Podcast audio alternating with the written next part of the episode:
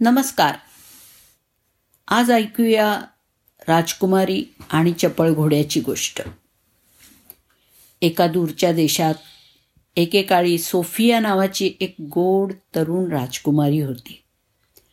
राजकुमारी तिचे वडील king Arturo आणि तिची आई राणी व्हिक्टोरिया यांच्याबरोबर एका मोठ्या वाड्यासारख्या उंच महालामध्ये राहत होती. त्या तरुण राजकुमारीला फ्लॅश नावाच्या तिच्या घोड्यासोबत रपेट करायला जायला खूप आवडायचं. ते सहसा जंगलात फिरायला जायचे. पण राजकन्येला सगळ्यात जास्त आवडणारी गोष्ट म्हणजे फ्लॅशनं मुसंड्या मारणं आणि तितक्याच वेगानं वाड्याच्या शेतात फिरणं.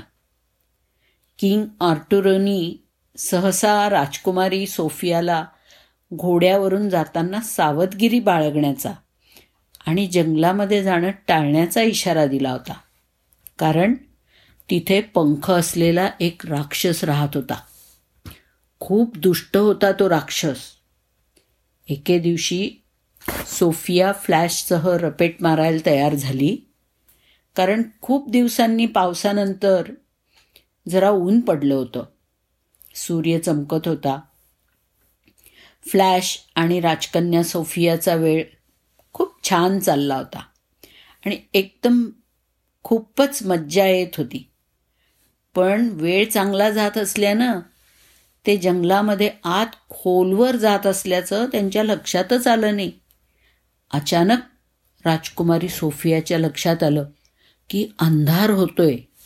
तिने आजूबाजूला पाहिल्यावरती तिला आठवलं की तिचे वडील किंग आर्टुरो यांनी तिला इशारा दिला होता की या जंगलामध्ये लवकर अंधार होतो आणि ते जंगल धोकादायक आहे.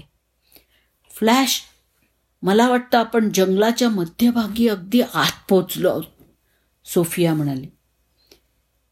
तर फ्लॅश म्हणाला हो हो मला पण असंच दिसतंय राजकुमारी. मग आपल्याला इथून लवकरात लवकर पटकन बाहेर पडायला लागेल. हे ठिकाण मुळीच सुरक्षित नाही आहे असं मला वाटतंय फ्लॅश. सोफिया म्हणाली. त्याच क्षणी झाडांमधून एक विचित्र सळसळ झाली आणि काही आवाज ऐकायला यायला लागला. राजकन्या सोफिया आणि फ्लॅश दोघंही घाबरून गेले. कारण हा आवाज त्या धोकादायक पंख असलेल्या राक्षसाचा असू शकतो असं त्यांना वाटलं. आवाजावरून कळत होतं की क्षणाक्षणाला राक्षस जवळ जवळ येतोय. पण राजकुमारी सोफियानी आशा नाही सोडली. तिने घोड्यावरून रपेट चालूच ठेवली. जंगलातून सुरक्षितपणे बाहेर पडायचा प्रयत्न केला. फ्लॅश! धावत राहा. थांबू नकोस. धावणं चालू ठेव. आणि विश्वास ठेव. आपण यातून नक्कीच बाहेर पडू. असं सकारात्मक म्हणत राजकुमारी फ्लॅशला प्रोत्साहन देत राहिली.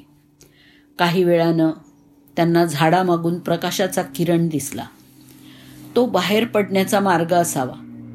पण पंख असलेला राक्षस त्यांच्याकडे झेपावत असल्याचं मागे वळून पाहताना सोफियानी पाहिलं. आणि तिला वाटलं की तो राक्षस त्यांना आपल्या पंज्याने पकडतोय. पळ फ्लॅश! जा पुढे धाव! आपण हे करू शकतो. आपण अगदी जवळपासच आलेलो आहोत. राजकुमारी ओरडली.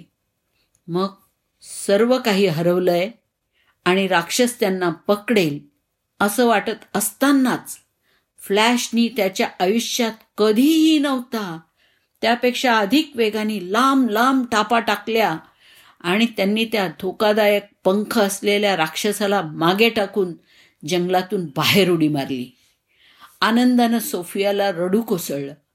शाबास फ्लॅट तू हुशार आहेस छान कामगिरी केलीस. आता आपण सुरक्षित आहोत. सोफिया त्याला थोपटत रडत रडत ओरडली.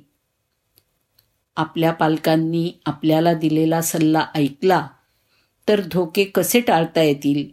हे राजकुमारी आणि फ्लॅश हे दोघे पण शिकले. आणि राजकुमारी सोफियाचं प्रोत्साहन किती महत्त्वाचं आहे हे फ्लॅशला कळलं. कारण तिच्यातल्या आत्मविश्वासानेच त्याला बळ मिळवून दिलं होतं.